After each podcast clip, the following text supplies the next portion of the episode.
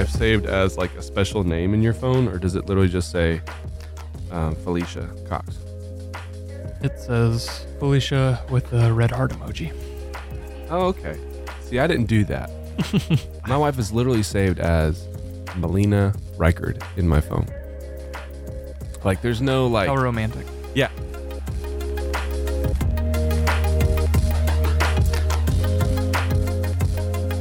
Well, welcome back to this week's podcast. We are excited because uh, we had a slew of information get presented to us um, in terms of questions and things that you guys have been coming up with. Y'all been kind of stopping us and, rem- and letting us know that, hey, we enjoy listening to it.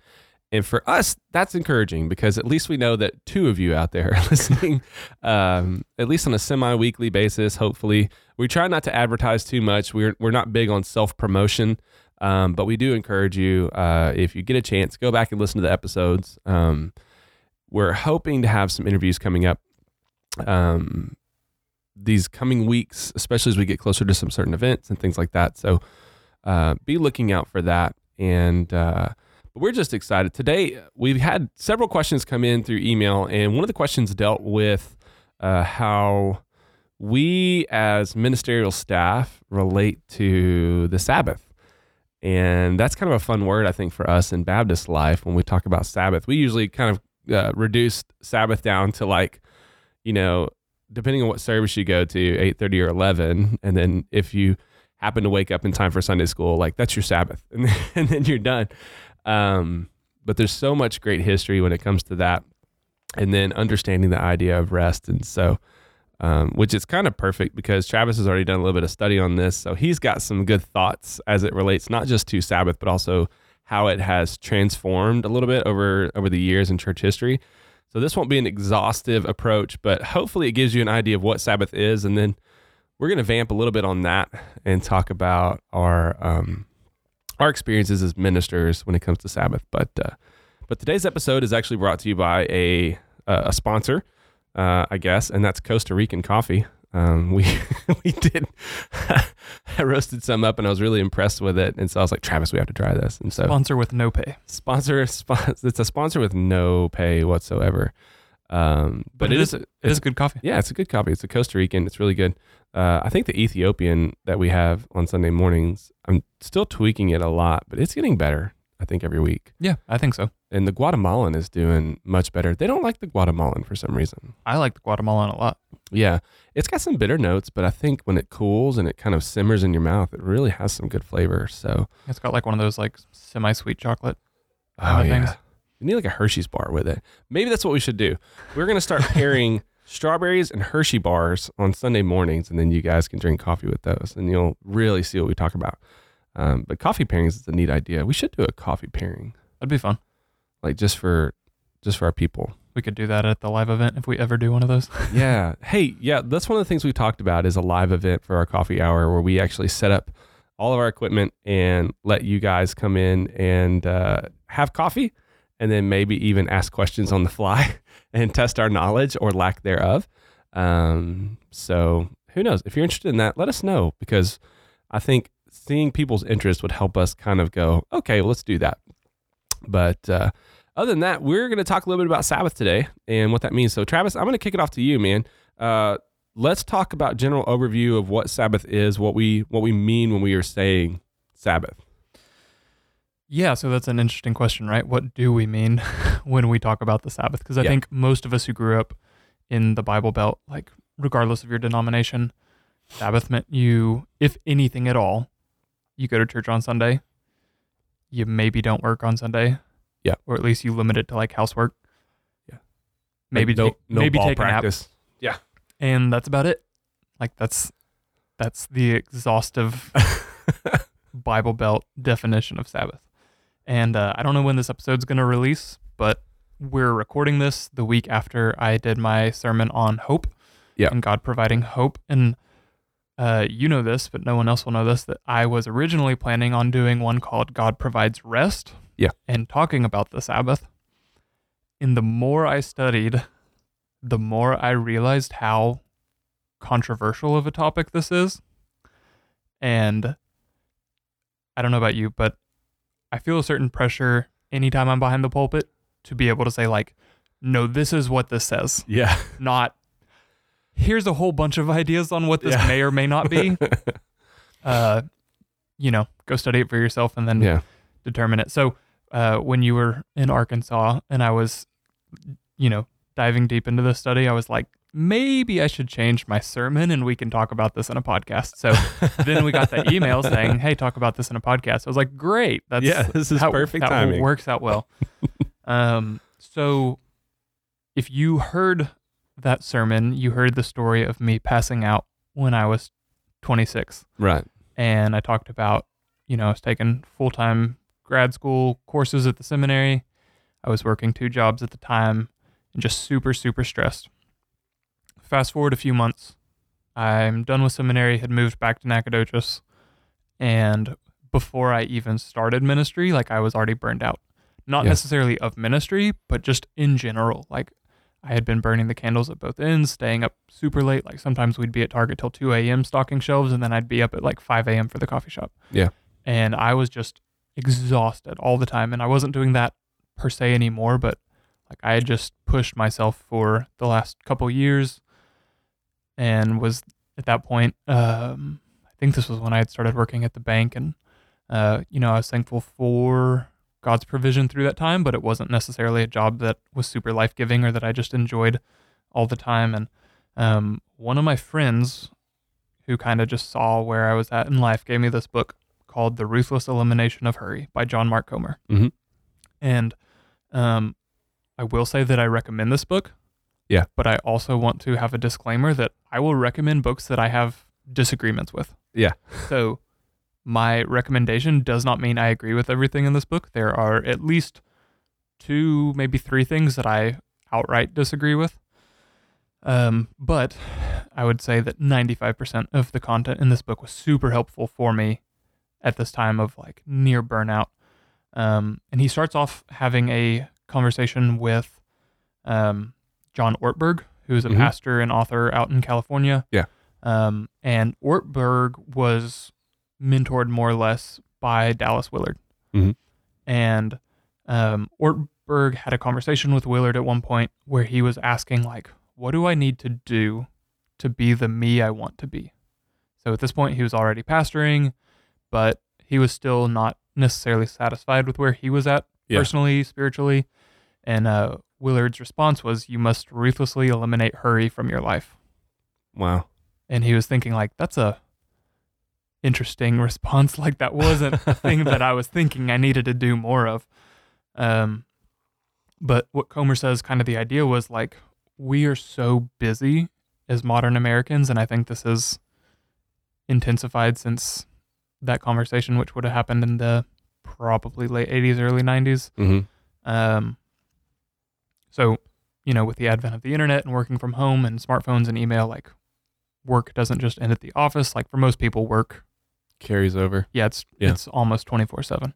Yeah. So, um, but just that idea of like, if you want to change who you are as a person, one of the things you're gonna have to do is just slow down and realize like what all is happening in your life like where's your time going where's your energy going where your finances going etc so that starts um, comer off in this book and he talks about how um, he started a church plant when he was like early 20s hmm and it sort of just blew up in the portland area and he got to the point where they were doing six services in a weekend Golly. I think one was like on a Saturday night, but like five more on Sunday or something like that. I may have that a little wrong, but six services in a weekend. Like my voice gets tired after preaching I mean, twice. I can't imagine within a doing f- that six yeah. times. Within a 48 hour period. Yeah. I mean, you're you're doing the exact same message. Your band is doing the exact same songs. Yeah. And so this church just sort of blew up. He's still young, trying to figure out how to do the whole megachurch thing, even though that wasn't necessarily what they were going for at first. And uh, he he talks about how he burned out, and one of the things that sort of brought him back into a more spiritually and emotionally healthy place was various spiritual disciplines. Yeah. He was very influenced by Dallas Willard. Um, Willard wrote a book called The Spirit of the Disciplines, Mhm. which um, is one I think we could both recommend as well. Oh yeah. Um, but one of the disciplines, so this is just like one of the chapters in that book of Comer's that I referenced at the beginning, is on the Sabbath. And he's a big proponent of the Sabbath, Mhm. not just as something the Jews did, but as something we do. Yeah. And not just like, he doesn't just mean go to church on Sunday, try not to work. Like, he has a much fuller definition. Now, um, he would also say that we have to be careful because we can become like the Jews and become really legalistic about it and stuff. And, you know, there's too far on the other extreme as well. But uh, one of the things that he talks about that I had never heard growing up in church, and I grew up in a great church, love my pastor, um, still have a good relationship with him. But one of the things that I had never heard was the Hebrew word Shabbat, which is where we get the word Sabbath. Um, I knew that it meant something along the lines of to stop or to cease, which is why we think of it as rest.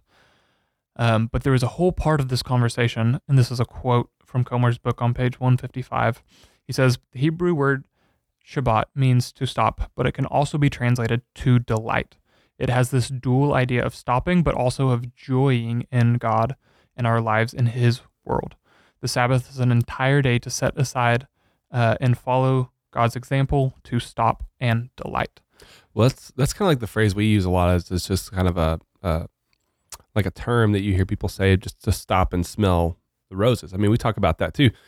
The essential design of that statement is to say, take a break and delight in something other than you know what you're going to do. Like take your time to do what you're going to do. Yeah, and I would argue maybe that phrase has its roots in Yeah. the Sabbath. Oh, so yeah, Comer points out that in Exodus, in the Ten Commandments, the paragraph on Sabbath takes up like, if you were to just like map out all the words, it's like 30% of the Ten Commandments, yeah, which is interesting for a number of reasons. But it's like, okay, why is this one, this one of the 10, so important that it takes up like 30% of the real estate of the text? yeah. And then also, it's basically the only one that gives an explanation for why. So, like, don't murder, don't steal, like, don't covet. It basically just says the command and doesn't Mhm. really need an explanation. And you could think that God could say, hey, you should also Sabbath one day a week. Yeah. With no explanation. But he does take the time to give an explanation, and it's rooted in the creation story. Yeah. So he goes back to Genesis 1 and 2 and shows the example of God creating for six days, and then on the seventh, he rests. yeah, And so he argues that the idea of Sabbath is not just rooted even in the Ten Commandments or in the Mosaic Law, but it's actually like woven into the structure of the universe, like how we are supposed to operate. Um, and this is kind of jumping ahead a couple thousand years, but basically, like once the church starts, all the early Christians were arguing about like, is this something we have to do because we're no longer under the Mosaic law? right, And to way oversimplify it, some said yes, some said no. Um, they would say, you know, we don't throw out any of the rest of the Ten Commandments, so like, why should we throw out that one? yeah, And interestingly, a lot of the reformers had that view too. Yeah. So the uh, the guys who were pushing back on the legalism of the Catholic Church also said, like, no, actually, Ten Commandments are something we should continue, including Sabbath. yeah. Um, Well, and that's, I mean, I think you still have interesting. There's an interesting push, I still think, even in our culture today, to to see that idea playing out.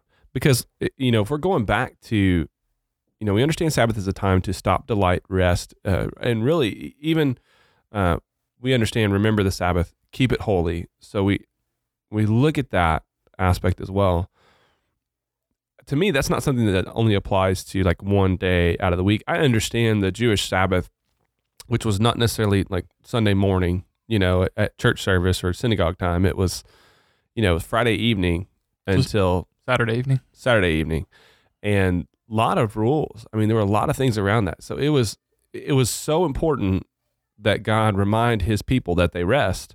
That He put all these rules in place. Like if you go so much as to pick up sticks during the Sabbath, that's considered work, and that's grounds for death. Like you should be stoned uh, for that. So Sabbath was not just a Which I don't think we should just brush over that. Like No. it was serious enough that if you worked, you were put to What- death. what and we it? see in I think it's like numbers 14 or 15 like Yeah. there's someone who does work and they go stone them. Yeah. Like well, they they took this extremely seriously. one of the major reasons that Jesus was even sent to like the the plot to kill Jesus was even in place was what was it? He was just brushing grain and picking up a little bit of grain as he walked by on the Sabbath.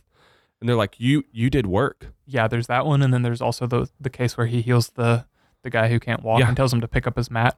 And what's interesting about that story is there's no set definition in the the Old Testament or the Mosaic Law about what is and isn't work, like to the T. Mm-hmm. It's something that's kind of hard to define, which is also why this is a sort of controversial topic. But um, so the Pharisees had made up their own list of rules of like, we think this is what it means. And one of them, I think it was actually the 39th one, if I remember right, was to pick up your mat. Yeah. So Jesus literally asks this guy to do something that the Pharisees had said is working. While they're watching. But yes, so it was intentional. But nothing in the Old Testament said you can't pick up your mat. Like that was one of their legalistic rules that they added on top of it. yeah.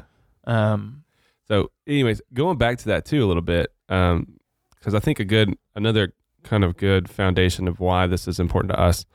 Um, y- you and I have similar stories about because when I heard your story on Sunday, like that was part I didn't know about you, and so we have similar stories in that because um, back when I first started here at Calvary, I was here about nine months, and I found myself uh, kind of like you, burning the candle at both ends, trying to revive a student ministry, trying to keep things going, um, learning a new town, new people, new job, coming off of being fired from a job, and uh, all the stress that kind of comes with that. And then we get here, and I remember uh, I was there was a period where uh, the coffee pot that we had in the office was like one of the Bunn ones, and it was right across from my office, and so I was just down in coffee, like. like think- you don't know. Yeah, no, I think I did like two pots a day at that time. Like it was Gosh. pretty bad, and um, I slowed down a little bit, not a much, but a little bit. And uh, I hadn't eaten all day. Did youth ministry. Had my biggest group to that point. Was real excited. Came home. Told Melina, I was like, "Hey, let's go to IHOP. Like, let's go get some food. want to celebrate. Be good." We hadn't just we hadn't but sat down, and I started getting dizzy and my heart started racing and I felt like I was going to throw up. So I ran to the IHOP bathroom, standing in front of the sink in the IHOP bathroom here in Nacogdoches, and I felt like I was just about to just pass straight out. So I said, well, if I'm passing out, I'm not passing out in some janky, nasty bathroom in the middle of Nacogdoches. So I ran back to our booth, grabbed Melina. I said, did you order yet? She goes, no. I said, good. You need to take me to the hospital now. And um, my heart was just racing. It was pounding, pounding, pounding. It was going so fast. And got to the hospital, uh, had a massive headache, and I was just like, oh, I can't do this. And I kind of like I thought I was having a heart attack. Like I thought I was about to to have a massive heart attack, and uh, got in, did the EKG. They did all this stuff on me in the ER here in Nacogdoches, and uh, they came back after being in there until about 1 a.m. I said, it sounds like you have a, a stress induced headache that was causing all this stuff. I'm like, well, uh, so what? Just take some Tylenol and go to bed, you know? Well, that that panic attack lasted like three or four days, and then that set off a whole series of like stress moments where like WebMD is your best friend after that. So you spend all day on WebMD diagnosing like, I feel funny today. Hey WebMD, how am I dying today? That's the worst idea ever Yeah. because then you're convinced you have every awful disease Yeah. ever. so it it it took me a while of and and I went to another doctor who had said you are too stressed out um and your anxiety is causing this problem this problem this problem and this problem and essentially they they he prescribed to me scripture um to read and prescribed to me um like some I think it was uh I don't remember what it was. It was one of those like anti-inflammatory like keep your gut stable type things. But the whole the whole concept and idea around it was and he had told me he said you need a rest. He said you're you're you're doing too much. If you keep going at this rate, it's going to cause more serious problems. And uh, of course, I didn't completely mind him, and I, I continued to do what I thought I needed to do. Um, and it wasn't until I went out and sought counseling for myself personally that I began to realize, oh, I really do need to step back. Um, and I, I will recommend this. People frown on it all the time, and they think if you go to seek counseling that you are just messed up. Sometimes having an outside perspective of your life that can look in and see your life and go, I wouldn't do it that way, especially from a Christian perspective, which I had a great, great Christian counselor. Um, and to me, had I not done that, I don't know if I'd be in the same spot I'm in now as not just a minister, but as a believer. Um, because it was it was pretty dark. It's a it's a very dark time. People that haven't been through that, they don't understand how dark that time is. Yeah, well, that's kind of why I wanted to preach on the subject in general. Yeah. Um, I think it's so interesting. We live in the freest and wealthiest country to ever live. Yeah. But yet, anxiety, depression, self harm, suicide, addiction like every possible uncomfortable or unpleasant or unwanted disorder or addiction or, you know, what have you Mhm. were going through the roof. Now, obviously, that was accelerated by the pandemic, but like even before the pandemic, like we were seeing, I think between 2012 and 15, the number of teenagers that committed self harm doubled. Yeah. Like doubled Doubled. Yeah. In a crazy short amount of time. I mean, like, and you know, there's a whole conversation around social media and technology changing things, and like, like That's it- part of it. it's I a- mean, yeah, it's a complicated topic for sure. I mean, it- we could say, oh, well, social media caused that. Well, that's still part of it then, you know? Um, I, I, I, think that we, we sometimes try to blame social media for all the problems. Well, well, that's now something we've introduced into our lives. So that, you still have to get to the underlying question of well why are you spending so much time on social Yeah. media like are Yeah. you seeking approval are you distracting yourself from something i mean there's always a deeper issue um but yeah so like that's kind of why i wanted to talk about it was you know i know i know people who are pastors in third world countries Yeah. that you know i mean they're dealing with things that we don't even think about like worms in their water that are infecting their whole church or you know like yeah, like weird things like a volcano just erupted and burned down half our village. Like, yeah, and, and like i actually know people that are literally working through that. Yeah, and it's it's weird because it's like we don't have well you know except for snowpocalypse. Snowpocalypse we is had- definitely terrible. we had a little bit of uh, run in with mother nature there but like we're not used to suffering in a way that you know 80% of the world still suffers Yeah, um, but yeah, we see all of these other issues coming up. And I think part of it, like if you ask anybody, anybody at all how they're doing, like most people, the answer is like, uh, you know, like I- I'm busy, but good. yeah. Or like, good, just tired. I tell You know, people a like- lot. I tell people a lot. I'm like, I'm upright, so that's good. but it's like, what are we doing as a society Yeah, that everyone's answer in the most free, richest society is like, yeah. like, like you're struggling to be okay. yeah, Like, what does that say? So anyway, I like I said, it's a complex issue. Like, Yeah. every situation, every person's going through different things. I'm not trying to put a blanket answer on anything, but um, like I said, sort of from my personal story, and then when I was reading Comer, you know, I took this idea of Sabbath sort of more seriously for the first time in my life. yeah, And um, even though I wasn't in in ministry vocationally like I am now, like we were still pretty involved at the church we were at, and we were leading different things, teaching different things, and um, so I knew Sundays never felt like a rest day, ever. yeah, So not knowing if this was okay or not, and I guess we should clarify that Christians think of Sabbath as Sunday because that's when Jesus was raised. And so we kind of moved the day of worship from Saturday, how the Jews did. And even that's sort of misleading because it was really Friday night to Saturday night because they thought of their day starting with the evening, which Mhm. is totally opposite of how we think of the day. yeah, But um, so I sort of went back to the Jewish idea, and like I said, didn't know if this was okay or not, like biblically. But I was just like, I'm gonna make Friday night to Saturday night like a rest day, like an actual rest day. And so what we started doing was like we would plan something fun to do on Friday night, and you know that might be something real simple, just like going to El Ranchero and watching a movie. Like, um, but then on Saturday mornings we had um two couple friends who would come over, and we started doing brunch every Saturday morning. Uh, and this continued into the lockdowns when we weren't supposed to be meeting, and like when churches weren't meeting and stuff. I was like, well, Yeah. we need community, and we want to have this day of rest and fun. So like we invited people from our Sunday school class, and we had brunch every Saturday morning. And usually, like there was no agenda, there was no plan. It was kind of potluck. Everybody'd bring something different: cinnamon rolls, bacon and eggs, you know, like whatever, fruit, pizza, all sorts of stuff. And uh, fruit pizza or fruit, comma pizza, uh, fruit pizza. like fruit pizza, not like somebody somebody rolling in with a hot and ready from the night No. before. No, no, no. It's a thing. I mean, I know that's a thing, but I mean, in East Texas, I imagine somebody said, "Oh yeah, we didn't finish our Little Caesars from last night, so I thought I'd just bring it." No, like a dessert, kind of actual fresh fruit. Anyway. There's icing on a. in my in my head, I imagine I imagine somebody coming over with a hot and ready. Well, none of us, you know, had a ton of money, so that wouldn't be too surprising either. But brunch, brunch.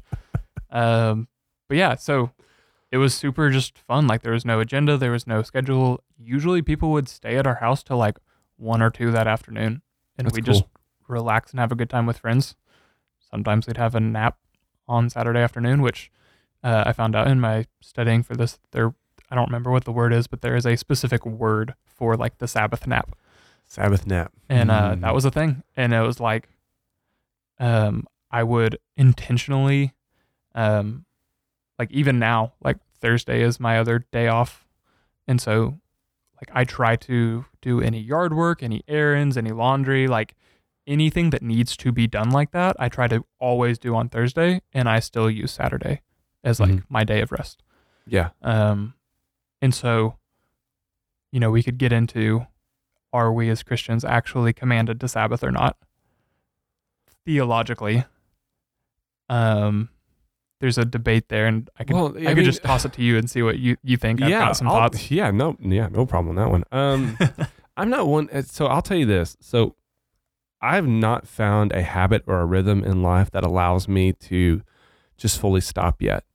And partly because whenever I would be off, that was when Melina would be able to work, especially after we had kids. Um, before kids, I mean, she could do all this, but once we had kids, it shifted a lot of our home dynamic. We desperately, I think, in our home want to create habits and rhythms that allow us to have these times together. Um, but you know, then I get into like even just last night. You got one kid that's up at one o'clock. Well, there's mom out of the bed going to take care of that. I got another kid that runs in my bedroom at two o'clock, screaming his head off. Where's mom? And I'm like, well, I got, so I have to go take care of that. They don't even go to sleep until like daylight savings has messed them up. So they don't even go to sleep till like 10, you know? And it's like, I, I've got, so you've got these things where you just want to kind of create some time in there. And right now we're, when this podcast release, we we'll still be in it, I think, but um, we're in the middle of Lent right now too. And in our family, we do practice Lent. I don't say that we do it kind of like the Catholics or uh, a lot of the high church mentality of Lent, but we do try to remove something from our life for like 40 days. And one of the things that we decided as a family was TV. Um, so we have our TV on like a little rolling cart because that way we we don't have to like keep it stationed somewhere in the house and create a spot for it. Um, so we've got it unplugged and it's like sitting in another room, and we've got one in our bedroom. But golly, there's been moments where like we just want to put the TV on. We just want the kids to drown out for a second because I just need to take a nap. You know. Yeah. Um, so for us, it's for us, it's kind of a hard pick because we would really like to get in a position where we are having those intentional times of rest. You know, if we just had the one kiddo, probably two kiddos, maybe even still, but three now coming up with a, a fourth, you know, that just kind of pops out of nowhere. Um, we're sitting there going, golly, what is this going to look like? But at the same time, it's preparing us to say, well, we got to figure this out quick. Because if we continue on the path that we're going, so that's the one thing, just stuff at home. Second thing is churches, in, in I would say Calvary is included in this, but this is like churches as a whole. Um, churches are notorious for burning through ministers like crazy. Oh yeah. Um, and and part of that is like, and, and we've run into that here too. Um, when people want things to happen, but then at the same time they're not willing to lead that out, but they expect it to get done. Well, it's got to fall on somebody's shoulders, um, and so it, it it's hard because you want to say no. I think a lot of times in ministry, especially as a pastor, you want to say no, but then you feel bad that you didn't do something, or and, and at the same time you're just going, I just want to take a break. Um, like I, I've had a couple people ask me just this week, it's like, hey, did you take care of this for me? Did you take care of this for me? And I'm like, you're in a queue of about 30 other things that I've got to get taken care of before I can even address your thing. And that's really hard because that's that waiting, that patience. A lot of people don't have that. They they give you that suggestion and they want it done right then, right now. Um, that'll burn you out pretty quick. Uh, I, I think that there are we've talked about it a lot before too. I'm not one of those ministers that can section off my job responsibilities and say, well, you know, 15% is going to be of my time is going to be devoted to this, you know, 15% devoted to this, and like, you know, the other 70% will be devoted to this. I have to give each area 100% of my time and my energy because I just believe that I'm supposed to be doing it as best I can. But at the same time, you run out of time and energy. Um, so when it comes to like a Sabbath rest, I, I I can probably count on my hands how many days I've actually had that I've not had to do some ministry related or church related work. I was on vacation just a couple, like a week, couple weeks back in Arkansas, and I was still doing church work while there because somebody would send me a text, somebody would send me an email, somebody would send me certain things. I mean, I've got a pastor friend here in town. When I met with him, uh, we were talking about emails, and he goes, "Oh, I don't even have an email on my phone. And I was like, that's a thing? Like you can do that? Yeah. Um, but that's his boundary that he's Yeah. placed so that his emails are only answered on his computer at work. He doesn't answer them during the during the rest of the day. I've always wanted to create a schedule where people know this is when you can reach me. Other than that, you I'm not available. But then I feel like then you feel like and this is probably the extrovert in me you feel like you're not being there for your people when you do that too. So it to me it's a hard fine line that I'm trying to find a balance in even in my own life because I'm like, well, Well, and I think lots of people will, you know, even if they're not in ministry, can relate to that. Like people just have a hard time saying no in general. yeah, Like there's literally books on like teaching people how to say no to things. yeah, And, you know, regardless of what your job is, I mean, like you might be invited to this club or that club or the yeah. taking your kids to this or that. And like everyone has a hard time saying no. Well, I mean, think about it as a as a parent. You know, the baseball game, the basketball game, the soccer games, the softball games, the bas. I mean, it's just it it doesn't seem to ever slow down, and it it seems like the more and more that we go, okay, well, we're going to take a break and we're going to take some time. And I've seen some families radically do that. In my head, I and this is probably just me overthinking it and not and just not being brave enough to actually do it. But I always sit back and say, what would my church people think if I actually took a break? You know? Yeah. So Comer actually like he had a similar story to yours where he burns out after doing those six services for so long. Yeah. And um, when he started in, introducing like a Sabbath practice for himself, um, you know, like you were talking about your friend who doesn't have email on his phone Yeah. on Saturdays, Comer turns his phone completely off for 24 hours. He said, like, not even my deacons, like, no one else on staff, like, no one can get in touch with me unless you come bang on my door. Yeah. Like, and if if something really bad happens over the weekend, like, he'll find out about it Sunday morning. But like, that is the extent to which. Now, granted, he's also at a mega church where, you know, we may have a couple hundred people trying to get our attention, Yeah. and he's got a few thousand. But like, I still think there's an idea. So so he has this idea about how Sabbath, like I said, he he grounds it in the creation story, not necessarily in the Ten Commandments, Yeah. Because the Ten Commandments grounds it in the creation story. Right. And so he has this this part of the book where he talks about Sabbath will come to you either as a delight or a discipline. So like for both of us, Yeah. you spend a season burning the candle at both ends. yeah. You're gonna stop one way or another. Right. Most definitely. Like for both of us, it, it ended up in the ER. yeah. Yeah. And and so his argument is like God designed us to work in this rhythm. And like I don't know. I mean, I, I get what you're saying about wanting to be available to your your people and I mean, I feel similarly, very similarly.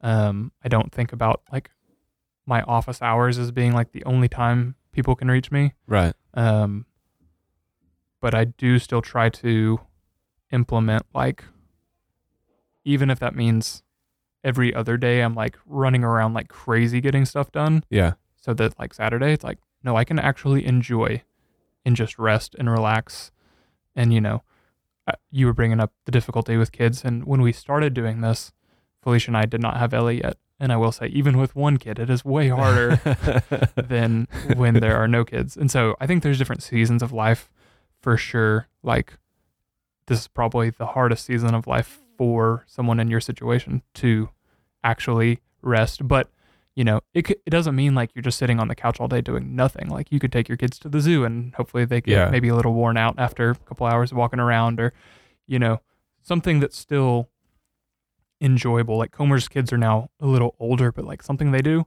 is they have this like massive pan that they do like a whole thing of cookies in, and then they like dump a gallon of ice cream on top of it, and then they go around and everyone says their favorite part of the week. So Yeah. it's like thinking back, being thankful.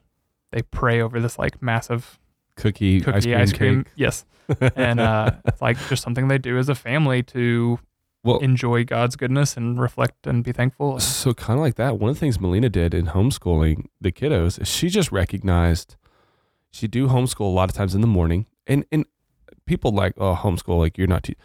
My kiddo is able to absorb so much in that personal one-on-one time than she ever could in a class where she would probably get overlooked just because of her personality. We've always said that she'd probably spend more time in the principal's office than she actually would in the classroom just because of her personality.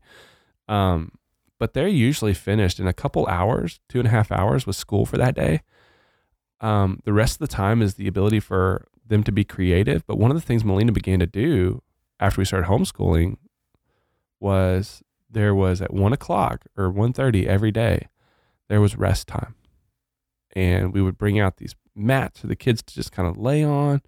They could have a book, they could have a toy, and they just we she literally would would have them there for like an hour just to take a break from the day and um to me i think golly that i i've even i'll tell you this and this is where even my fault like i have to get past it even in my own sense but i have at times felt guilty just sitting and reading a book for leisure in my office during office hour even though it's helping me grow, it's helping me learn, it's helping me gain knowledge. Um, I have felt guilty even reading for for a little bit of time because I'm like, well, gosh, I need to be doing this, I need to be doing that, I need to be doing this, I need to be doing that, and and um, the idea of busyness because you know one of the one of the themes that we hear all the time as ministers is, well, you only work one day a week, right? I mean, people tell us that. Well, you you literally only have like one day a week that you have to be worried about. Yeah, we're probably told that once a week by Yeah. somebody, Yeah, by any and they individual. they all think they're the funniest who's yeah, the only person who's ever said that. like ha ha ha ha ha. I mean, it. and granted, are we only in front of a massive amount of people one day a week? Yeah, but we don't have the leisure of just putting that on hold and saying, you know what, for the next couple weeks, I think we're just going to skip church. I mean, if I if I came to my church and said, you know, I just didn't feel like coming today, so I just didn't show up, they'd be like, well, you're fired. You know, so it's kind of like it's that weird dynamic where Well, and I think I think a lot of people, especially like for pastors, they have this idea of like you went to seminary, you know all this stuff, like you just talk about it on Sunday. It's like I still have to study for hours. yeah, Like I mean, I know the basics, but there's a whole bunch of nuances and you know things in the text that you can't get at first glance, and like and then you're it takes to- a long time to put even like a youth lesson together that's shorter than a Sunday morning sermon. and- because you have to find points of application. Like I could I could sit there and read a book and spout off all of the knowledge to you. But if you're just sitting there going, "Great," I mean, people will sit there and go, well, "How does this apply to me?" You know, that application runs us pretty ragged because we have to look not only at our own lives, we have to look at the culture of our community, we have to look at the culture of our state, the culture of our country, the culture of our world. We're not just presenting application to say, okay, we'll just do this, this, this, this, this, and then God will bless you tenfold. You know, and, and we're looking at it and going, how, how we're we're trying to help you every single week shape your worldview, which means we are shaping our worldview, which means we have to have time to put certain things into practice ourselves to see if what we're even like preaching on or teaching on has merit and value. You know, that's why I think Sabbath is such an important thing. Because again, like we talked about several times, we isolate Sabbath to church church time. This is our church time. We go to church on Sunday. And maybe you nap. Yeah, I mean Sunday. I'm not. I'm not gonna lie. Sunday afternoon naps are some of the best naps that you can ever have. Oh, I'm not against it. I love Sunday afternoon naps when I get a chance to get one. But the idea that we we have to. I mean, and then like the one day that we claim as a Sabbath, a rest, we cram it with as much stuff as we possibly can. Why? Because that's the only time we get people in the same place at one time. So we cram it with as much stuff. There's so there's really no like rest in there. There's no like fellowship in there. There's no relationship that can really be molded. Like if you're only to me even still, and this may be off topic of Sabbath, but if if you go to church with people and you're only building a relationship with them for maybe an hour out of every week, are you really in relationship with them? You know, or, or if you're not at least trying to communicate with them some during the week, if you're not trying to be an integral part of their life, I mean, granted for us as ministers, it's hard. I can't I can't have a personal one-on-one intimate relationship with 250 300 people every single Sunday. There's just no way. Uh, I can barely keep up with, you know, three kids and a wife. Um, so I, but I think that in the middle of that, that's part of our burnout too that we have to be careful of because we feel that pressure to know everyone in a personal, intimate way. And they also feel like we should know them in a personal and intimate way. And I've had a lot of people that have left our church that have said, uh, you know, I ask them, I say, what's the reasoning? And they said, well, I just didn't feel like I mattered to you guys. And it's like, what? yeah. well, that's I mean, what, I mean, there's a yeah. whole bunch of work in like social psychology and sociology around that right now, because especially with the advent of social media, it's like you can have hundreds or even thousands of friends. Yeah. Friends, air quotes. Yeah. Um, but it's like relationally, what most of the social psychology data is showing is like you can only have, depending on how introverted or extroverted you are, three to five close friends. Yeah. And then outside of that, you have roughly 12, which is interesting about Jesus's disciples, but 12 to 15, like sort of close friends. Yeah. Like they're not your inner, inner circle, but they're also like people you like to hang out with and rely on. Yeah. And then it's like outside of that, you can kind of, kind of keep up with about 100 to 150 people. Yeah. Like very, very loosely. And like the argument is like before like the modern West, it's like most people just lived in whatever village they were born. Yeah. And it's like your village was rarely above 150 people. Yeah. So we were kind of like used to this certain parameters, and the internet's blown that wide open. Right. I mean, the fact that we have churches that are over that yeah is bizarre and it's like you have to have so many staff to know so many people and yeah we can't know everybody like it's just psychologically impossible. Maintaining the organization, I think, is one of the biggest challenges that we have, especially when it comes to rest. I think for us as ministers, because the, the deeper question that we were asked, uh, which is why we sparked this whole podcast, was not just what about Sabbath, but how does that affect us as ministers? Like, how does how do we get to rest? Um, and I think it really is a complicated answer um, because it, it depends on the personality so each, I mean, Travis and I have completely different personalities. Um, Nathan and myself have completely different personalities. Paul and myself have completely, I mean, we may um, be extroverted or introverted, things like that, but the way that we handle things, the way that we um, work through things is all different.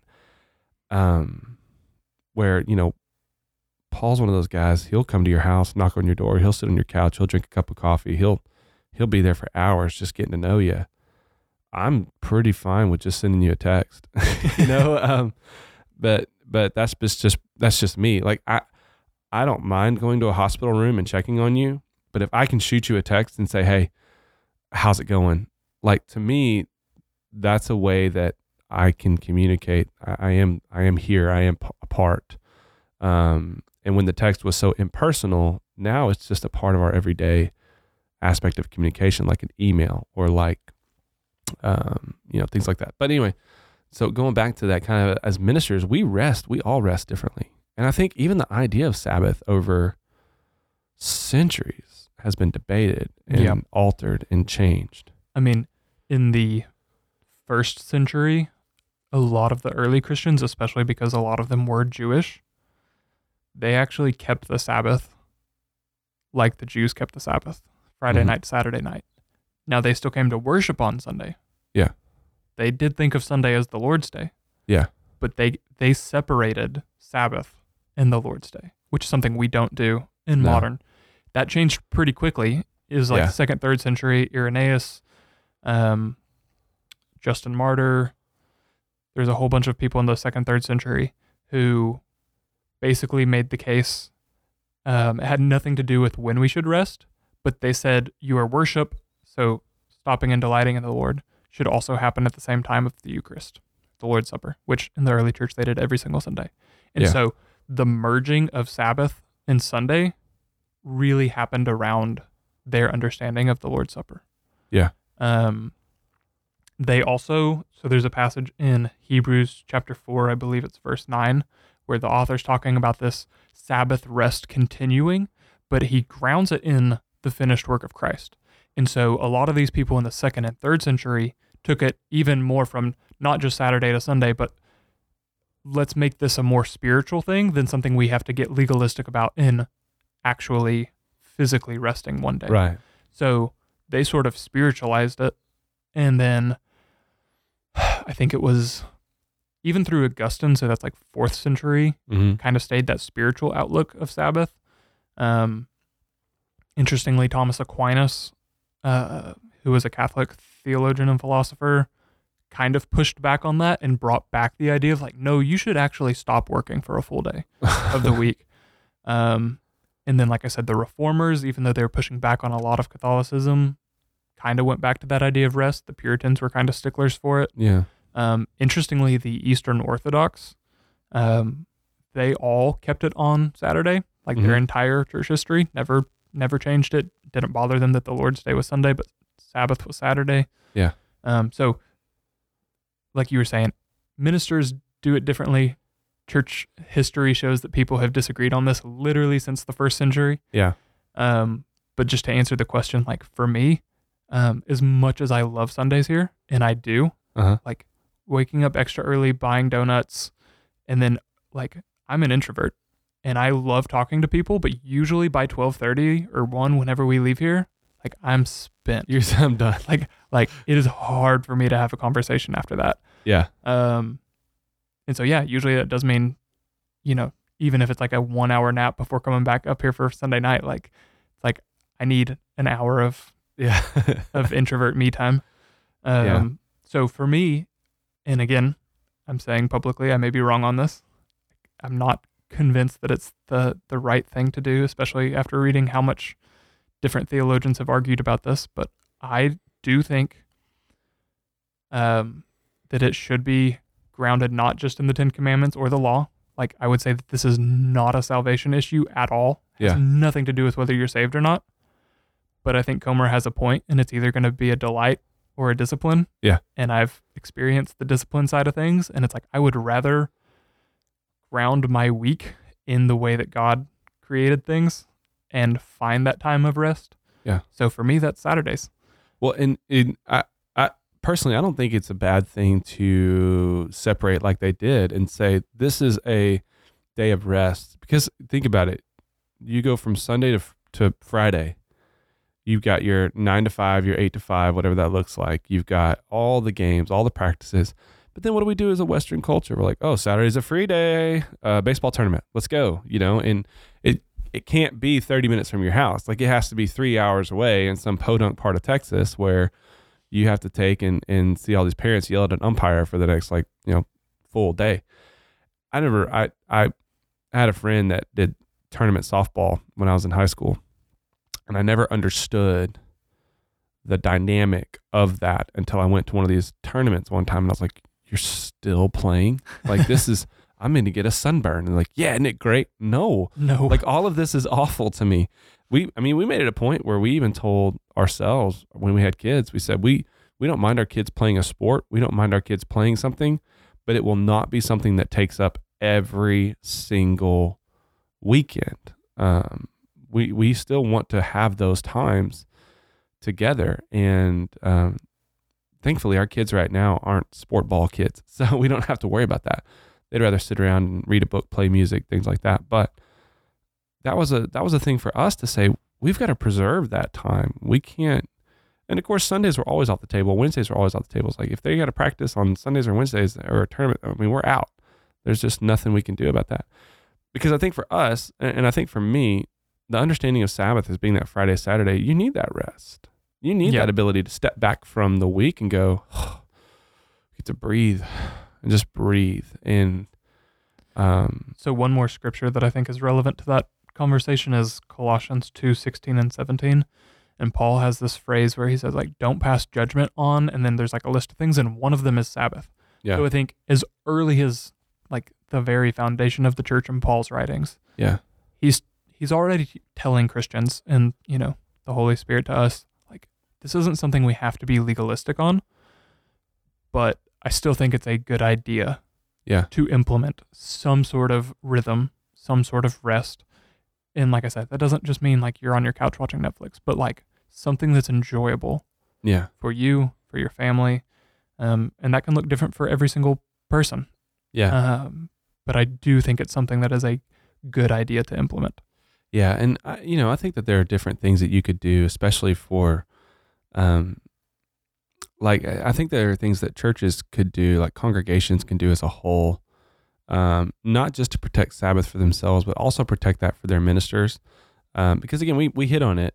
Churches go through ministers like crazy. I mean, it wasn't uncommon for us in seminary to hear the horror stories of ministry, and then to even read the statistics. I think in youth ministry they said that most most youth ministers at that time only lasted about a year and a half to two years, and then they either were fired or left ministry and never returned. I think after doctors and lawyers, pastors are one of the like most frequent to burn out. Yeah, I mean, and and it wasn't it wasn't uncommon for me to see a minister come through every two to three years at things, and you know, longevity was just not something they couldn't stay at a church, and and I would say it's twofold. I would say it's not always the congregation's fault.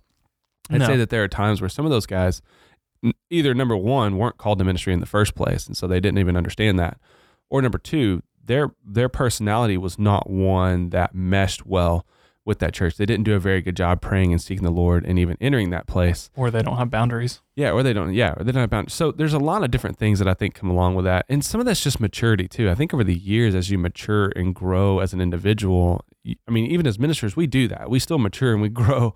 So believe it or not, we're human. Um, but I think that that's kind of that reality too. That churches need to help respect and understand that not just for themselves as a congregation, but also for their staff. And um, and and that may mean we don't try to program ourselves to a point where we feel like we have to have something all the time but that we only do what we need to do i think there's a simplification that comes with rest um, when you have when you have too many p- plates spinning something's going to drop and something's going to fall something's going to break but if you keep things at a point where it's manageable when something does look like it's going to fall or something does look like it's going to break instead of it trying to keep it spinning, you can maintain it and you can manage it better. And so I think that that's one of the things that we always have to be working on, not only as a church, but also as staff of how do we pull back from things that maybe don't have biblical importance and focus on what truly matters. And that's building community. That's being in God's word. That's really giving our energy and celebration of the Lord's day, like on Sunday mornings. Um, and that's also, I think, protecting our people, giving them an opportunity to rest. Um, we've I've had a lot of people ask me and say, "Well, you never asked me to do this, or you never asked me to do this, you never asked me to do this," because when I look at their life, they're already doing this other thing and this other thing and this other thing and this other thing. The last thing I want is for them to feel a burden that they have to come and be at the church to do one more thing during the week. It's like you you're already spent in all these other areas in your community or in your work or in your home or in your life. If I put you on a team, I'm thinking through you've got this many kids, you've got this job, you've got this family, you've got these events that you got to go and, and do. I'm not going to put you on a team that requires, you know, a monthly meeting. I'm going to put you on a team that's sporadic or that's, and, um, and, but that's also protecting your people. And as ministers, we think through all of those things. Uh, we want to protect our people because we don't want people to get burned out on our church. Um, so I, I think there's all of these different aspects that come into it. For me, Sabbath is definitely something that I have to figure out. like we we don't have it figured out in our family, um, and we are not shy to say that we don't have that figured out. We desperately want rest. Like we desperately want to have time where we can do, and I think even sabbaticals, um, sabbaticals may seem like they're frivolous because like, well, why are we, why are we paying you guys to take a week off every two years? It's like, well, I'll be honest, I can't count how many vacation days I've let go because there's been church activities and I just, there's no time in there to take off. Um, the only time I've ever taken any vacation is when a kid's born because there's no paternity leave. So I have to use up all my vacation days for that. So, uh, it, it is what it is. But even then, I'm not getting a break. Like I'm, I'm taking time with my family and spending time introducing that. And then I have to come back. So I think the churches, churches themselves need to look at and say, what kind of spiritual growth do we need? What are we asking our ministers to do that's either going to help or hinder our spiritual growth? You know, are we asking them to do something that they can't accomplish because we're asking too much time of them or we're, you know, so there's, there's a million questions that we could throw out there. Um, but I think it just kind of boils down to churches have to get to a point to understand that we, all of us, collectively, ministers, congregation included, we need to plan intentional times of rest in our week and in our lives. If God can create the entire universe and our world and what we know to exist today within a uh, period of quote unquote six days, uh, you, I mean, it depends on who you are on that. You can go back and forth. Whether it's a thousand years, a hundred days, 10 days, 24 hour period, 48 hour, whatever it looks like, he still created in that time a period where he rested. Yeah, and what's super interesting, I didn't bring it up when we talked about it at the beginning, but like some people think it's really weird that God rested, but it, it the word also has that idea of delight in it. It's like he looked at his creation and was like proud of what he had done. Yeah. And so like when I was thinking about preaching on this, like the analogy I was going to give was like when I mow my yard and there's like not one blade of grass like sticking up and it's like like you just you're relaxed. It feels good. Yeah. It's like, yeah, I'm proud of this. And and the idea is that like, you know, we're not trying to tell you to be lazy. Like you're still supposed to work six days a week, Yeah. but you're supposed to be able to stop and just be thankful for what you have. It's like it's like a mini Thanksgiving every week. Yeah. I'm not saying you gotta have a turkey and stuff, but like Yeah. it is a time to reflect, to be thankful, to stop. Um, and if me saying like I choose to do this on Saturday isn't controversial enough, like I think I've heard Comer talk going even further for people who do like shift work, you know, whether it's at a factory or nursing or police officer or whatever. Like it's like if you know you have every Tuesday off, like eh, or something, you know, random, like Yeah. like make that your rhythm. Yeah. The idea is that there was a rhythm put in place where God rested and delighted and all of those things. And Yeah. It's like, okay, that may be literally a different day of the week for seven of us.